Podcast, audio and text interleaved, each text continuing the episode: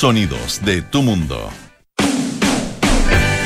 Muy buenas tardes, ¿qué tal? ¿Cómo están ustedes? Bienvenidos a una nueva edición de Aire Fresco aquí en Radio Duna, en este día viernes 14 de enero, en que tenemos 31 grados a esta hora aquí en la ciudad de Santiago. Ojo que va a bajar la temperatura, eso sí, a mañana, 20, bueno, 29, no, tampoco es tanta la diferencia, pero el domingo y el lunes 26 va a ser la máxima. Así que eh, para los, los friolentos eh, van a tener ahí que, que, tomar alguna medida, sobre todo en las mañanitas y ya cuando empieza a aproximarse la tarde, como es justamente esta hora en la que comienza aire fresco aquí en el 89.7 en Santiago, 104.1 en Valparaíso, 90.1 en Concepción, 99.7 en Puerto Montt.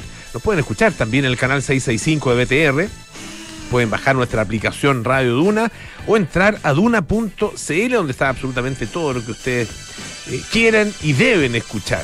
No, él deben, hay, uno debe hacer tanta cosa en la vida que para qué vamos a, a nosotros agregarle otro deber más, otra obligación más, ¿no? Además, ¿con qué autoridad?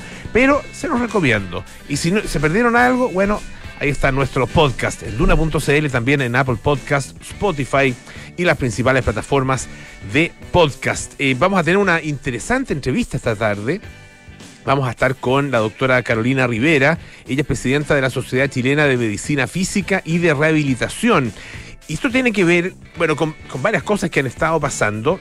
Eh, en particular con bueno, el COVID, eh, sus consecuencias, eh, lo que se vive después de, eh, de haber sufrido de COVID-19, sobre todo para quienes lo han sufrido de manera más, más aguda, más grave.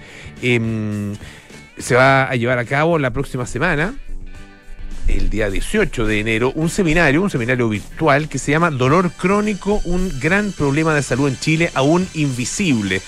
Eh, claro, eh, el tema del dolor es un tema eh, de ver, permanente para, para, todos nosotros, ¿no es cierto? A todos los físicos estamos hablando, eh, pero que desde el punto de vista médico ha ido creciendo en términos del interés que genera y de la preocupación eh, que genera, porque vivir con dolor obviamente ah, eh, un, es, un, drama.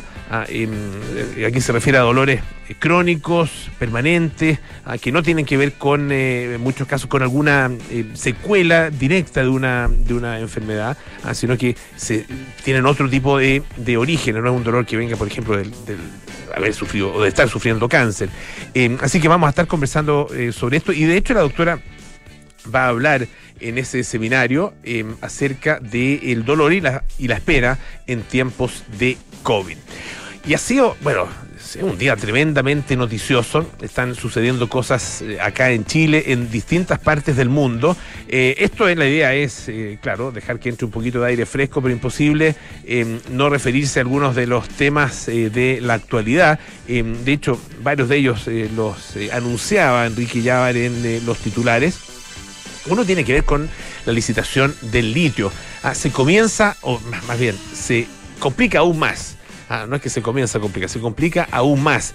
Eh, y pasaron hoy día dos cosas eh, importantes. Uno tiene que ver con esta decisión de la Corte de Apelaciones de Copiapó eh, de no innovar. Esta, ellos dictaron esta orden de no innovar, con lo cual se deja en suspenso esta, esta licitación.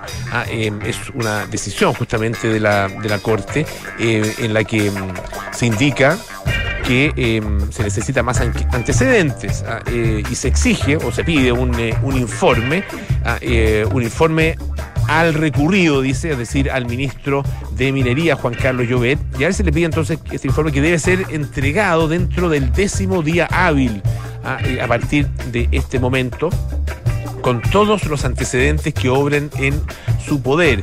Este mm, recurso había sido, recuerden ustedes, presentado por eh, el gobernador regional de Atacama, Miguel Vargas Correa, y otro de los recursos había sido presentado por la comunidad indígena eh, Coya Payote, ah, eh, con distintos argumentos en ambos casos. Eh, y esto además eh, va en paralelo del de, el requerimiento de varios diputados en la Contraloría. Bueno, con esto queda paralizado entonces la paralizada la licitación eh, por el momento eh, y se da además eh, en el marco de otro hecho que em, también, bueno, enturbia aún más la discusión porque em, La, el Ministerio de Minería emitió una declaración pública en la que desmiente eh, lo que ha sido expresado durante los últimos días eh, por parte del comando de, bueno, ya no es comando, en realidad del equipo de Gabriel Boric y del presidente electo en específico, ¿ah? eh, porque él ha dicho que, dentro, que no se llegó a ningún compromiso y que eh, básicamente lo que ellos le solicitaron en esa eh, ya eh, famosa reunión que sostuvieron algunos de los representantes del equipo de Boric con el ministro de Minería, em, que lo que lo que básicamente se le expresó es que, bueno, querían que se suspendiera o se postergara esta licitación.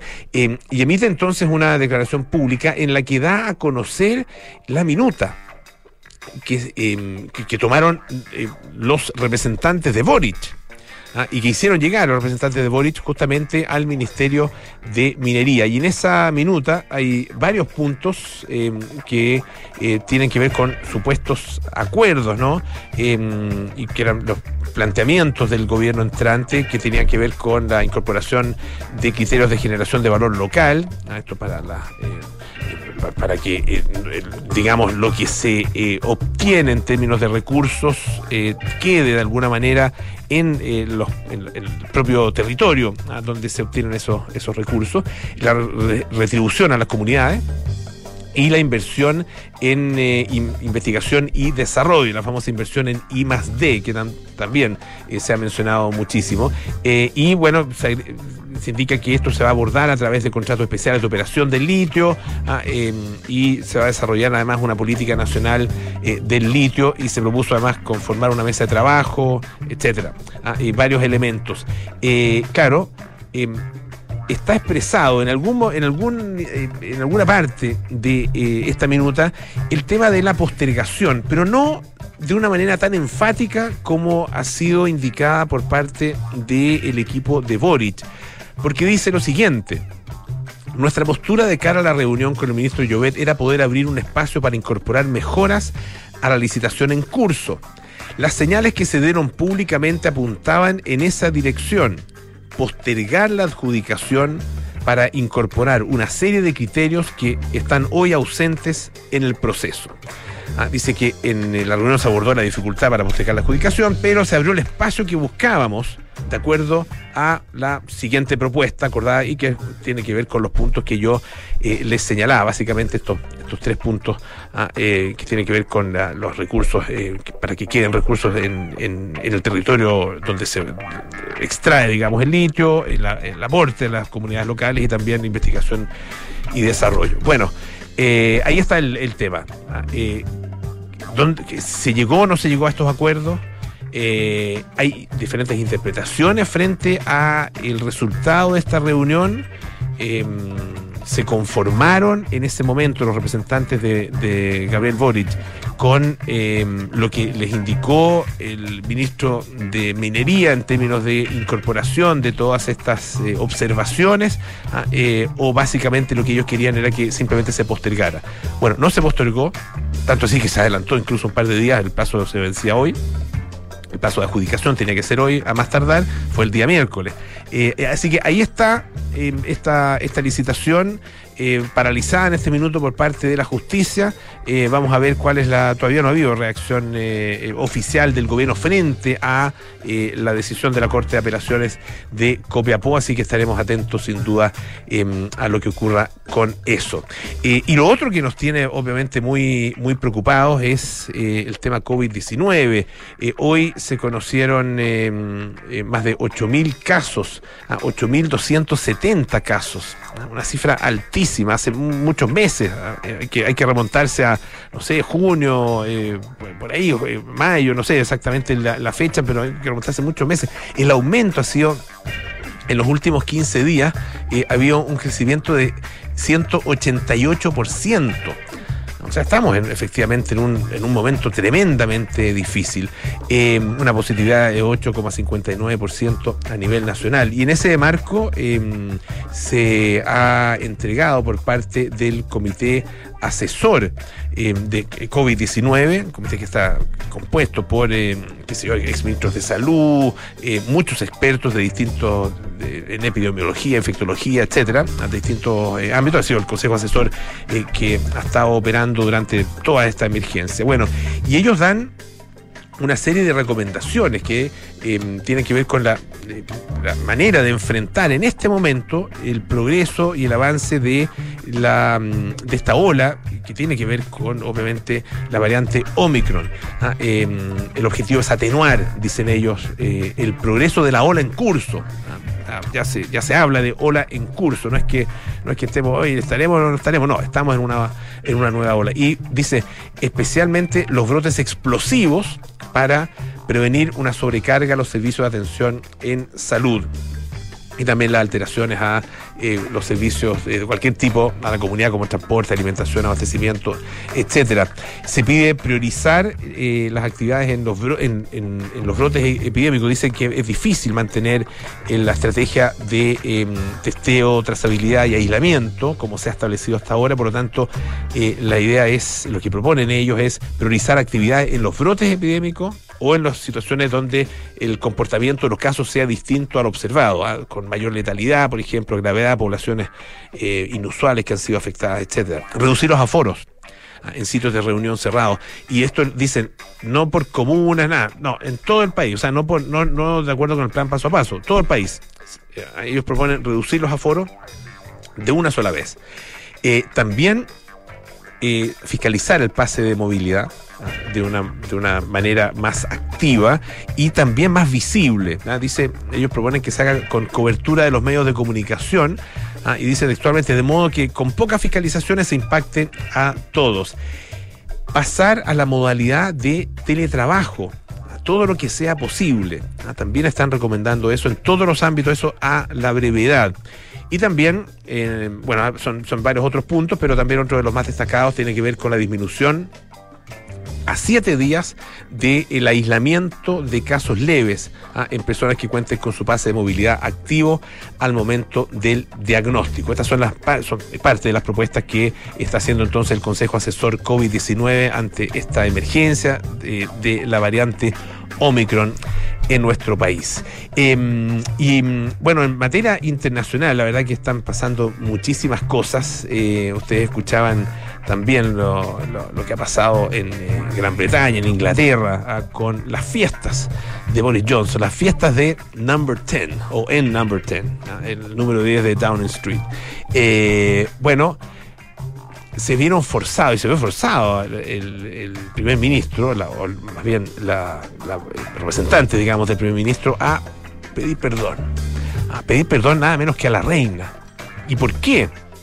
Bueno, porque em, en, las, horas previas, los días previos a el funeral de eh, el marido de la reina, por príncipe Felipe, tuvieron fiestita ya, ya, habían adoptado de alguna manera la costumbre, porque en todo el periodo em, de restricciones eh, y de, restricciones de aforos y también de, prohibición ah, eh, em, de, realización de fiestas con un determinado número de personas, eh, se ha detectado hasta el momento la, realización de 13 fiestas Downes. Tanto así que em, esto fue, ha sido, se, convirtió en algo tan, tan regular, tan, eh, tan permanente, que em, ya hablaban de los, los viernes de vino, ah, los viernes de el, Wine Time Fridays.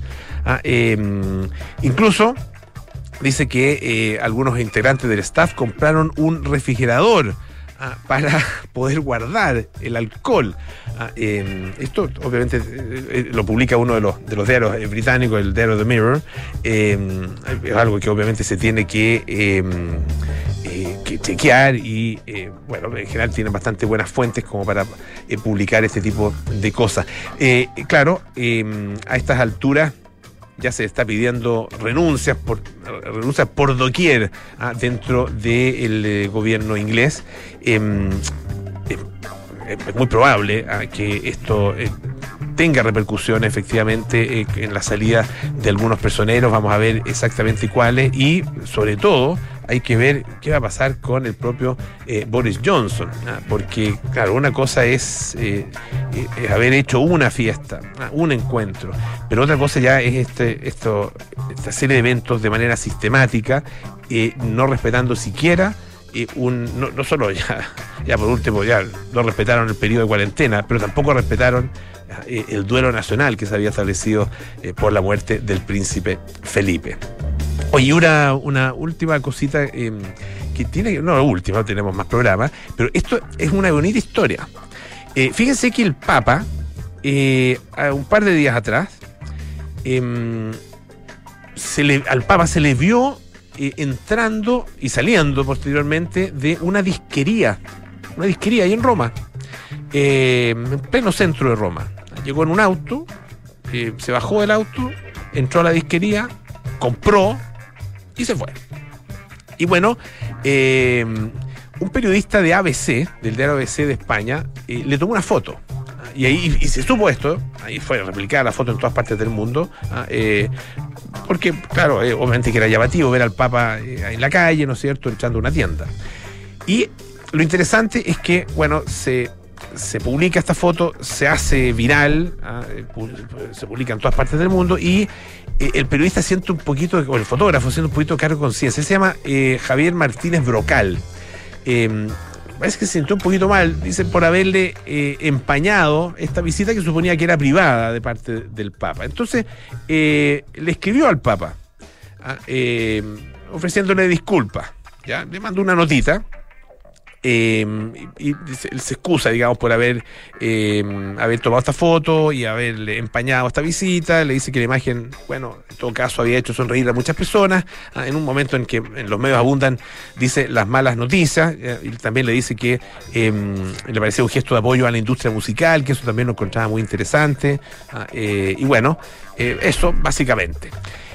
El tema es que recibió respuesta del Papa, de puño y letra. ¿ah? Eh, eso es interesante, ¿ah? con su, dice su peculiar caligrafía. Y publica el diario ABC una nota justamente escrita por Javier Martínez Brocal, en que cuenta que el, Papa Francisco se ha tomado con filosofía la foto que lo retrata saliendo de una tienda de discos en pleno centro de Roma. ¿ah? Em, tomó, dice, pluma y papel, papel y pluma, eh, y ha escrito al autor de la imagen.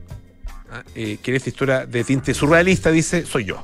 ¿ah? Eh, bueno, le da las gracias por eh, esta nota que él le envió ¿ah? em, con sus excusas y em, le dice lo siguiente. Señor Javier Martínez Brocal, no me negará que fue una bruta suerte, es decir, mala suerte, como dice la señora del Serrallo, que después, o del Cerrallo, que después de tomar todas las precauciones, justo había en el lugar un periodista esperando a una persona en la parada de taxis, responde en su carta Francisco. No hay que perder el sentido del humor, ah, dice el Papa. Gracias por su comprensión hacia los vendedores de música.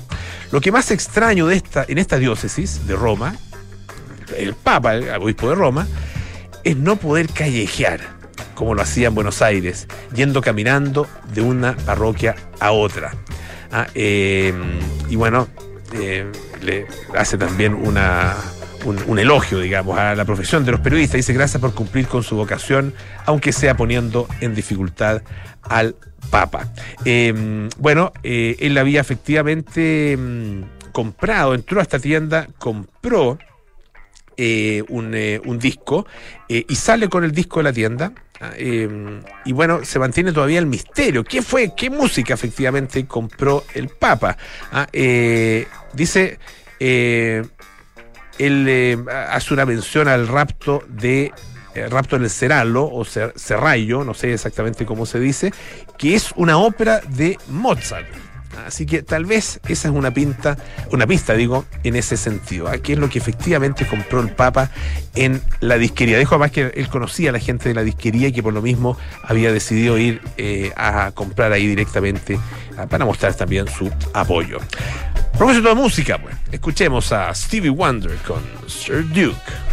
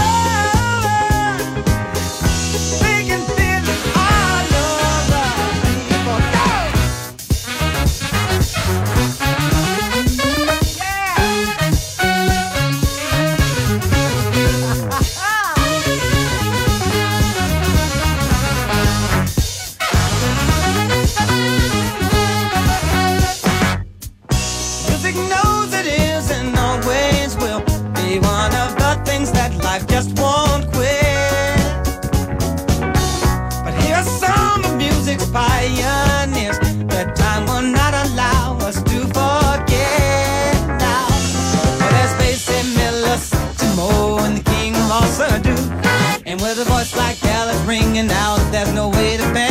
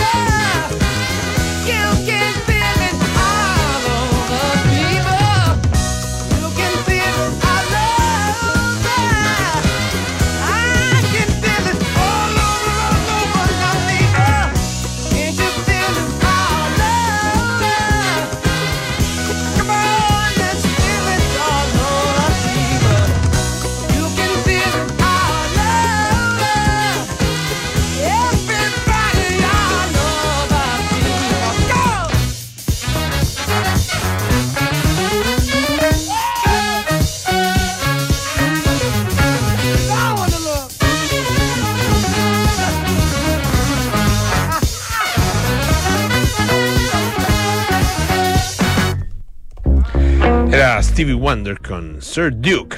Eh, antes de poner ese- tipo de canciones, a mí se me olvida siempre, debiera decirle, póngale, métale guataje, métale volumen, ahí si usted va en el auto, póngalo a todo chancho, a todo lo que dé la radio.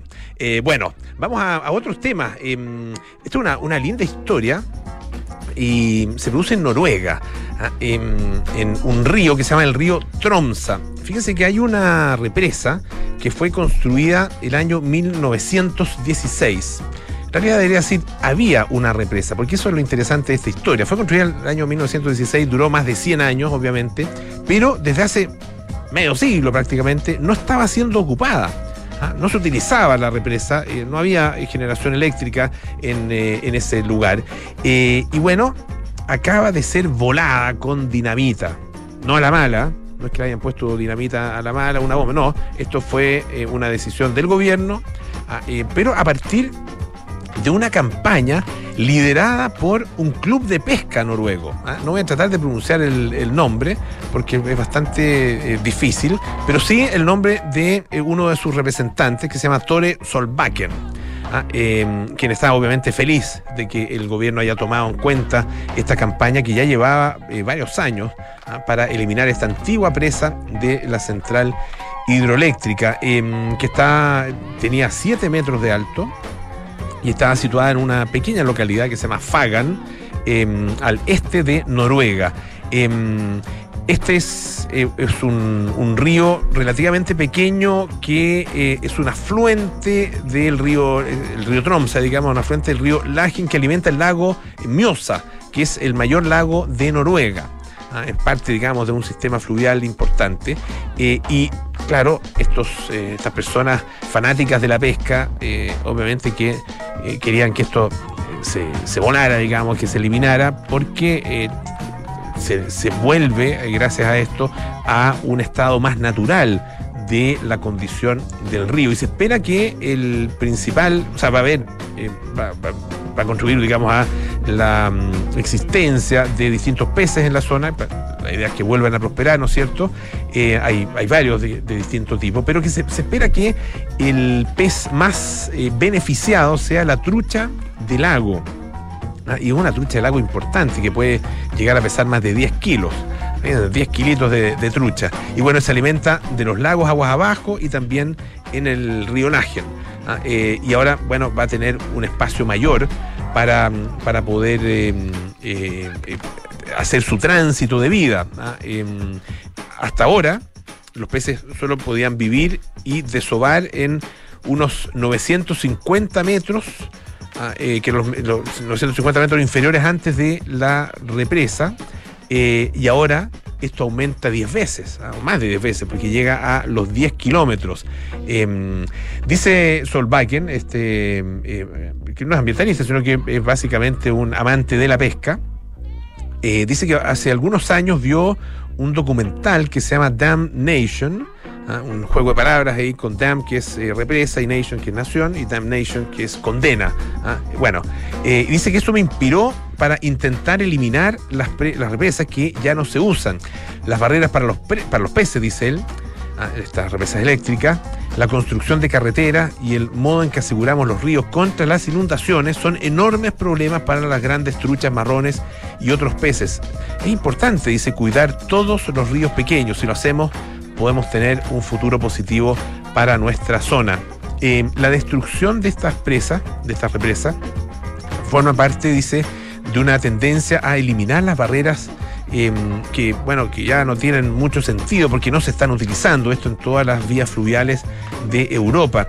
Eh, y cuenta eh, esta, esta nota que estoy viendo del diario The Guardian que en octubre se puso en marcha un programa, un plan que se llama el programa Ríos Abiertos, ah, que es un proyecto eh, de más de 40 millones de- de euros y que lo que busca es subvencionar eh, la eliminación de estas pequeñas represas y restablecer el caudal de los ríos en toda Europa. Esto con eh, el respaldo de un fondo benéfico que se llama Arcadia. Em, ya se había publicado hace algún tiempo, el mes pasado de hecho, eh, por parte de la Comisión Europea, una guía para que los Estados miembros identificaran todas estas barreras que podían efectivamente eliminarse para ayudar a alcanzar el objetivo de, de restablecer 25 mil kilómetros de ríos con caudal libre para el año 2030. Ah, Un objetivo ambicioso, ah, pero que, claro, de a poco se podría perfectamente eh, lograr. Dice mm, el fundador de la Fundación Mundial de la Migración de Peces, ah, em, y que además forma parte de este movimiento de remoción de, represa. Dice que las represas en los ríos bloquean las rutas migratorias, las vías de natación de los peces. Y hay algunas especies, como el, salmón del Atlántico, las anguilas, el esturión, que recorre cuenta miles de kilómetros para completar su ciclo vital. Eh, y estas represas obviamente que impiden el transporte de sedimentos, nutrientes, cambian drásticamente el flujo natural de los ríos y se pierden lugares de cría. Ah, eh, se calcula que hay, fíjense, 1.200.000 de estas barreras en los ríos de Europa y que efectivamente han contribuido al descenso masivo de los distintos tipos de, peces migratorios en agua dulce en todo el continente. Esto es una disminución eh, entre el año 70 y el año 2016, que es el último antecedente que se tiene, de más de un 90%. Y esto obviamente va a favorecer muchísimo la biodiversidad en Europa.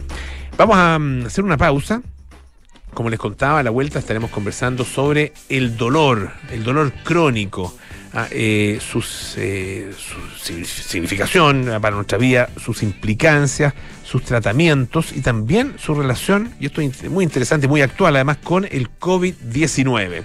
Antes, varias cosas importantes que recordarles. La Universidad San Sebastián es la primera universidad en Chile acreditada internacionalmente por la Agencia de la Unión Europea. Universidad San Sebastián, una gran universidad que avanza y crece. ¿Hace cuánto no revisas tus inversiones? ValueList es una plataforma de seguimiento de inversiones que elimina ineficiencias en tu desempeño y monitorea costos, rentabilidad y liquidez. Conoce más en www.valuelist.cl. Y Sobos autoriza te acompaña en el proceso de transformación digital de tu emprendimiento. Obtén tu certificado digital en www.autoriza.cl para empezar a facturar de manera electrónica, facilitar la gestión de tu empresa y hacer crecer tu negocio. Pausa y volvemos con más aire fresco. Esto es Radio Duna.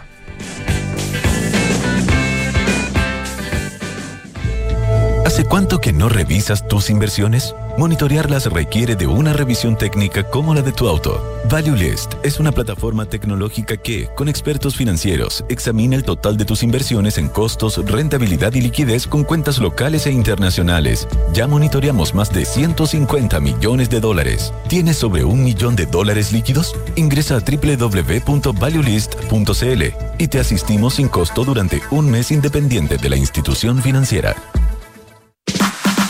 Sobos Autoriza es tu aliado en el desarrollo y gestión digital de tu negocio. Obtén tu certificado digital en www.autoriza.cl y comienza a emitir facturas y realizar los trámites de tu empresa 100% en línea. Ahorra tiempo y papel con el certificado digital de Sobos Autoriza y haz crecer tu negocio con el respaldo de una compañía líder en soluciones electrónicas. Sobos Autoriza, tu aliado en certificados digitales.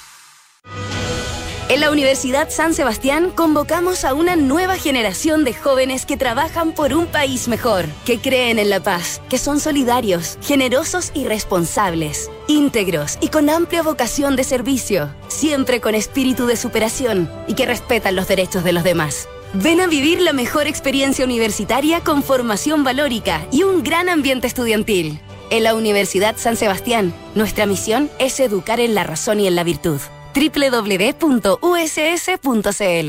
Ya no les queda nada para irse de vacaciones, ¿no? Sí, y lo mejor es que nos vamos dos semanas. Oye, a todo esto, ¿ustedes tienen alarma? Sí, la de Verisur. ¿Y qué tal? Nosotros buscamos instalar una antes de irnos. Mira, la contratamos justo antes de las vacaciones y la verdad es que nos fuimos mucho más tranquilos. Se la recomiendo. Ya, llegando a casa los llamamos. Protege lo que más te importa con alarmas Berisur. Tu hogar monitoreado las 24 horas del día. Llama al 600-385-0003 o calcula online en berisur.cl. Este verano, activa Berisur. Activa tu tranquilidad. Estás en aire fresco con Polo Ramírez. Ya estamos de vuelta aquí en aire fresco, esto es Radio Duna. Recuerda que eh, Liberty Seguros pone a tu disposición productos y servicios digitales que cuidan tu tiempo. Descubre más ingresando a liberty.cl y busca a tu corredor más cercano. Hice parte del nuevo club Paula Cocina. Disfruta de una experiencia gastronómica única. Clases semanales con los reconocidos chefs de Paula Cocina, recetarios, newsletters, em, descuentos, muchísimo más. Suscríbete en paulacocina.cl. Presenta Unimark. Bueno, ya estamos al teléfono con nuestra entrevistada de esta tarde. Ella es eh, la presidenta de la Sociedad Chilena de Medicina Física y de Rehabilitación, la doctora Carolina Rivera. Y vamos a conversar acerca, bueno, el tema que yo les anunciaba, del dolor. eh, y particularmente eh, porque eh, la próxima semana se va a llevar eh, a cabo eh, un seminario, un seminario virtual llamado Dolor Crónico, un gran problema de salud en Chile aún invisible. Doctora Rivera, ¿cómo está? Muy buenas tardes, gusto saludarla. Hola, buenas tardes, Polo. Gusto saludarte también. Eh, en, esta, mm, en esta, eh, este seminario, ¿no es cierto? Seminario virtual, eh, su ponencia tiene que ver con, obviamente, el dolor, pero eh, relacionado con el COVID-19. Quería partir por ahí, aunque es un tema obviamente muy, muy actual y, tengo la impresión de que bastante desconocido. Ah, eh, uno eh, asocia, eh, claro, a los síntomas, pero sobre todo a los a las repercusiones, ¿no es cierto?, del, del COVID-19, una serie de otros problemas, otras dolencias, pero el dolor específicamente, yo por lo menos no tenía tan ah, asociado. Cuéntenos usted de qué se trata esto.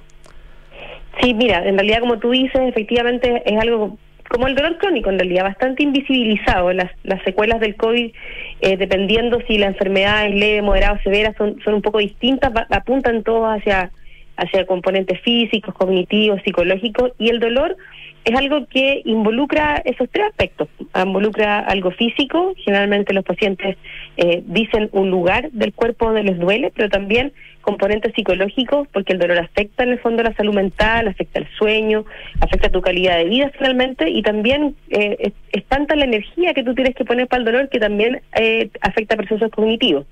Y en el, en el COVID lo que vimos y lo que seguimos viendo lamentablemente es una alta proporción de pacientes que sobre todo en aquellos que tienen estadías crónicas o, lar- o largas estadías en, la, en, en las unidades de paciente crítico y después en, en hospitales de menor con unidades hospitalarias de menor complejidad, es que existe dolor finalmente, dolor de, multifactorial, por el hecho de estar en, con sedación profunda, con bloqueo neuromuscular, en posición prona o, o de, boca abajo, eh, también por el- los múltiples estímulos que ocurren en una unidad paciente crítico, intubación, instalación de vías arteriales, instalación de catéter urinario para orinar, lesiones por presión que ocurren muy frecuentemente, no quisiéramos que ocurrieran, pero lo, ocurren eh, y que generan eh, eh, pérdida de la indemnidad de la piel y son generalmente muy dolorosas. Entonces, el, el sujeto que está en una UCI está enfrentado a muchos estímulos periféricos y eso genera cambios a nivel periférico principalmente y después central y se transforma o tiene la posibilidad de transformarse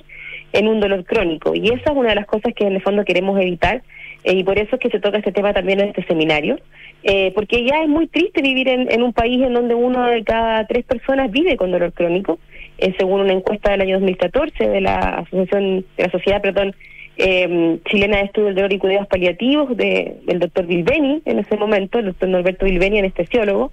Eh, esa proporción no ha cambiado, no ha variado. Efectivamente, le estamos entregando población con mayor dolor eh, a la que ya teníamos cautiva en las escasas unidades de dolor crónico que tenemos en nuestro país. Y por lo tanto, estamos haciendo que el sistema se vea aún más. Eh, exigido y que los pacientes no obtengan finalmente lo que requieren. Los pacientes que son personas, para nosotros tienen el nombre de pacientes, pero son personas que tienen familias, trabajos y una, una vida entera que finalmente gira en torno a una condición dolorosa eh, que pudiésemos evitar o minimizar. ¿Cuál es el, eh, el la razón o el motivo por el cual eh, se invisibiliza o, o, o, sigue invisibilizado el, el dolor como, como patología. De hecho, entiendo que no es ni siquiera una, no, no, no es una patología auge, digamos, eh, como, no. como, como eh, condición específica, ¿no? No, está, está en eso, o sea, no están tratando en el fondo, exacto, porque igual es difícil precisar el dolor crónico y ha sido difícil que, que como eh, este gran y amplio paraguas de condiciones que pueden generar dolor crónico se puedan incluir en un problema de salud como el como el sistema que tenemos en el GES.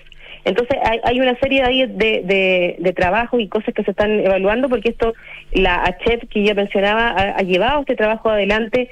Eh, nosotros como Sociedad Chilena de Medicina Física y Rehabilitación, nuestros fisiatras también participan en la ACHEP y por lo tanto también hemos colaborado de forma tangencial empujando estas iniciativas, sobre todo en el sistema público. Eh, pero es invisible porque muchas veces las personas no tienen, cuando es dolor crónico, las personas no tienen algo visible. De hecho, hay, hay un, una editorial que yo siempre la pongo cuando hago charlas del Nature que dice es, el, es la discapacidad invisible. Finalmente el paciente tiene dolor, eh, pero no hay nada visible para ti que, eh, que, que, te diga que lo tiene. O sea, si él no te cuenta que tiene dolor crónico, uno no lo interroga.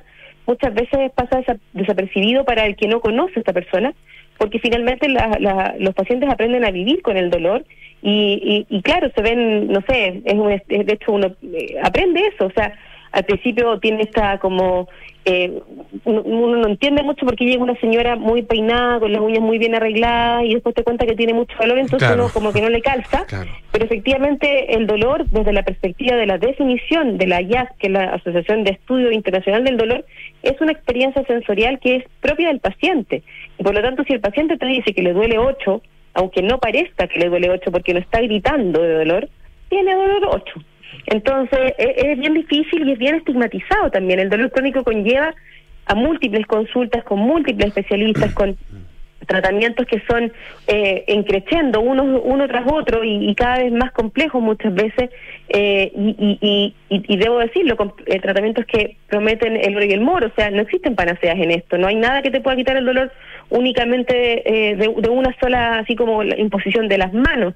En realidad lo que uno necesita son eh, tratamientos multimodales que involucran a muchos profesionales y por eso yo te hablaba de estas unidades de dolor en las que se con- confluyen este- esto, en el fondo, distintas ramas de la medicina, distintos profesionales eh, no médicos que están también al servicio de este paciente eh, con dolor y claro, poniendo siempre al, al paciente y a su entorno como en, el centro. Entonces, es bien invisible esto, es bien costoso eh, y, y los pacientes uno los ve bien desesperanzados. A mí me llega mucha gente a mi consulta que dice, usted es mi última esperanza y eso es muy dramático de escuchar porque finalmente además te pone una tremenda responsabilidad uno que, que, que es como, insisto, no hay nadie que te ponga las manos y te sane del dolor, pero además eh, eh, viene con todo un discurso detrás que tú dices, chuta, es tanta la desesperanza que finalmente las personas empiezan a, a, poner eh, todo lo que tienen en manos de alguien desconocido, alguien que vienen conociendo, que podrá tener muchos, muchos eh, no sé, diplomas y cosas, pero finalmente es un ser humano igual que tú. Entonces, bien, es bien dramática la, la, la realidad del dolor en nuestro país. Y, y bueno, creo que lo importante es que lo, lo más importante, según mi, mi parecer, en todas las cosas es que la gente conozca las cosas, lo, lo que en el fondo está padeciendo, que, que esté educada de manera correcta. Y por eso es que también este- esta, estos seminarios y, y simposios que se generan, que son de- para que el público acceda de manera eh, gratuita y que en el fondo se puedan inscribir, también entregan eso, conocimiento y, y consultas, porque eh, no nos vemos como enfrentados a, también al estigma de los mismos profesionales nosotros, de, esto que te decía, cómo, cómo esta señora le va a doler tanto si viene tan arreglada, y también de las familias que empiezan a, a verse muy complicadas porque empieza a girar todo en torno al dolor de esta persona. Entonces, es, bien dramático. Estamos conversando con la doctora Carolina Rivera, que es eh, médico fisiatra y presidenta además de la Sociedad Chilena de Medicina Física y Rehabilitación. Eh, esto tiene además un costo económico enorme. eh, se, se calcula que son eh, alrededor de 550 mil millones eh, de, eh, de dólares, ¿no es cierto?, Ah, eh, para, para los sistemas de salud en, distintas partes del mundo, en todo el mundo. Es una cifra gigantesca. y esto considerando un- unas poquitas de, las de las patologías. ¿Cuáles son las, las patologías que, que producen dolor eh, y, que, y que son más recurrentes eh, acá en nuestro país? Pero yo te diría que las patologías musculoesqueléticas son aquellas que, que son las que se llevan como el número uno, y entre esos, eh, la artrosis de rodilla, que finalmente igual es GES, pero el, el tratamiento de protésico de las de la del fondo de, de una artrosis de rodilla severa es la que está en el GES, pero también tiene una muy alta lista de espera porque finalmente tenemos un número acotado de traumatólogos que operan rodilla y una gran cantidad de pacientes y además, dicho sea de paso, una pandemia por medio que ha hecho que los pabellones se retrasen evidentemente como como lo hemos visto en la, en, la en- es cosa de, ver la tele nomás en eso, escuchar la radio. Entonces, tenemos eh, una patología que es la artrosis de rodilla, eh, el lumbago es otra patología que genera mucho mucha incapacidad también, el lumbago crónico, y eso también está asociado a falta de ejercicio generalmente también. Eh, entonces van sumándose cosas que, que, que van deteriorando la calidad de vida. Y por supuesto que hay otro tipo de cuadros que son más severos ya asociados a dolor neuropático de base, por lesiones traumáticas, eh, pacientes con grandes discapacidades, grandes quemados, que también están en esta categoría y bastante más invisibles que, que incluso este grueso de personas que tienen trastorno musculoesquelético porque son menos población, pero también padecen de dolores muy severos. Ah, Entonces claro. es bien es bien amplia la gama en Claro. realidad y por eso te digo que es difícil de precisar eh, cuáles van a ser cuáles serían por ejemplo los posibles criterios para que alguien cumpliera esos criterios y entrara a este GES de, de, de dolor crónico. Entonces esa es la, una de, la- de los trabajos que se están haciendo en el fondo hace harto tiempo ya a nivel ministerial y también con participación, como yo te contaba, de fisiatras que se dedican a eso, además de otras profesiones, porque como te mencionaba, esto no, no es de uno, eh, eh, es, es como una patología de rehabilitación. Los rehabilitadores no trabajamos solos, trabajamos en equipo siempre, es una de nuestras fortalezas, eh, pero también es una debilidad no nuestra, sino del sistema, porque muchas veces no tenemos los equipos completos. Eso tiene que ver con los recursos también asociados a la atención de la salud. Eh, ¿Cuál es el- de alguna forma el tránsito eh, eh, típico de eh, los pacientes que presentan algún tipo de, de dolor eh, de- que, que- que a- muchas veces es poco, es poco eh, precisado o más bien poco relacionable con una enfermedad en específico o con una causa Claro. en específico porque me llama la atención bueno en, en general en la sociedad eh, de medicina física y rehabilitación son esencialmente fisiatras ¿no es cierto? Ustedes son de alguna manera la estación terminal de, de este de este tránsito eh, y, cuál es el, el tránsito por dónde empiezan en general los pacientes y para terminar finalmente siendo tratados por ustedes Mira, en general en el sistema público lo que ocurre es que una patología es pesquisada en la atención primaria de salud, en los consultorios, en los SPAM, y se deriva en el fondo muchas veces al, al, al profesional. Por ejemplo, un ejemplo ya, es un paciente con dolor de rodilla, eh, se va a derivar al traumatólogo. Nosotros tenemos esta cosa bien médico-céntrica también de derivar todo al especialista, muchas veces sin pasar por tratamientos antes no farmacológicos como kinesiología bien hecha, eh, como un manejo del dolor. Desconocemos mucho del manejo del dolor cuando no somos especialistas. Entonces se deriva a, una- a un traumatólogo en general y entra a esta lista de espera enorme que yo te cuento donde se donde confluyen todas las cosas que están esperando, o sea, pues el dolor de la rodilla versus, o sea, una artrosis de cadera y así va sumando.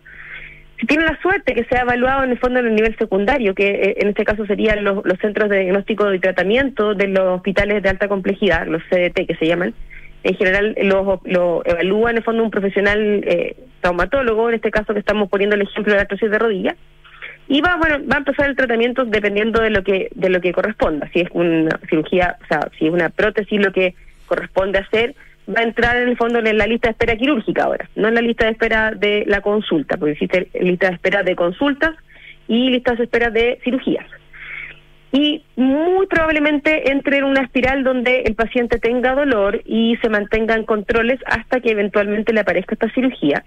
Entonces, en algún momento, eh, cuando ya el traumatólogo vea que se demora mucho en, en poder acceder a un pabellón, eh, en los hospitales en los cuales existen fisiatras, porque no en todos los hospitales de Chile existen fisiatras, nosotros somos cerca de, de 200 alrededor ahora con también eh, colegas extranjeros que han llegado a trabajar a Chile, pero somos muy pocos, por lo tanto, no todos los hospitales de Chile tienen.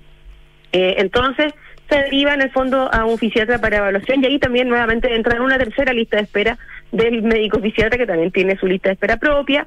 Eh, y hay una lista de espera invisible que yo siempre menciono eso también, porque cuando vemos los reportes del ministerio que se hacen todo eh, trimestralmente con respecto a este número de listas de espera, eh, no está en la lista de espera de los pacientes que esperan por kinesiólogo, por ejemplo, ni terapeuta ocupacional en otros casos, ni fonoaudiólogo. Entonces nos encontramos con que después ahí no sabemos entrar en un saco esperando, o muchas veces a la buena voluntad de los, de los chicos que generalmente le hacen un sobrecupo y lo evalúan. Entonces ese es un poco el, el devenir. Y ahí entra también al, al, al ámbito de, la- de, los, de lo farmacológico. El arsenal farmacológico es reducido, no todos los eh, estos fisiatras que yo te digo en, consultas de, de pacientes con dolor están o tienen a su haber una unidad de, cuidado de, de dolor crónico no oncológico.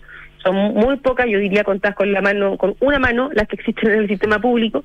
Eh, eh, por lo tanto, también entramos a, a un arsenal reducido farmacológico y también a un eh, arsenal reducido de otras especialidades que te puedan colaborar, de anestesiólogos, de psiquiatras, de psicólogos expertos en dolor, de los mismos kinesiólogos. Entonces, es una patología compleja y además que no, que no quiero dejar de pasar que eh, mencionar también que genera una polifarmacia muy importante y, en, no, no sé si en realidad nosotros no tenemos una crisis de opioides o en realidad la tenemos oculta, pero en Estados Unidos existe la crisis de los opioides y uno ve pacientes que mueren por el uso indiscriminado de opioides porque son fármacos para el dolor y finalmente como hay mucha gente con dolor, el acceso a esto que hace pocos días veía en las noticias en, en- en- que está en, en la feria. en la Sí, feria, claro. tramador por encargo. Claro, claro. Entonces, eh, eso es muy dramático también, porque además eh, estamos cayendo en una en una prescripción que no existe, en un en una en un cuidado en el fondo del uso de este medicamento que tampoco existe, en que los medicamentos tienen contraindicaciones y que hay que tratarlos como tales, que son en el fondo drogas que uno tiene que saber cuándo las deja y por qué, por cuánto tiempo. Eh, y también que pueden ser cualquier cosa lo que estáis tomando, o sea, ni siquiera puede ser tramadol, ¿cachai? Entonces, Claro, el, el- eh, el mejor de los casos es tramadol, eh, pero, Exacto. pero podría ser cualquier cosa, como dice usted. Exacto, entonces eh, ahí en, en el fondo caemos también en otro problema y vamos sacando problemas, es como que uno es como los gremlins, digo yo siempre, como que uno tira una pelotita y empiezan a aparecer cinco problemas más. Eh, pero bueno, hay que partir por uno eh, y yo creo que aquí el conocimiento es poder, siempre lo he pensado así, creo que cuando uno no sabe es cuando empieza a cometer errores como estos de, en el fondo, adquirir medicamentos como el tramadol y otros, porque las benzodiazepinas también se venden en la FEDEGA, eh, que son otro tipo de medicamentos con los cuales hay que tener mucho respeto. Eh, entonces, ahí vamos cayendo en círculos que, que, que deberíamos resolver de alguna forma y aquí la educación es fundamental a todo nivel, en realidad, y, y eso es porque también necesitamos que la gente eh, pelee por las cosas que corresponden. No no quiero tampoco dejar de mencionar, y se me ocurren estas cosas, yo soy soy súper buena para hablar. esa es la idea, esa es la idea de una entrevista.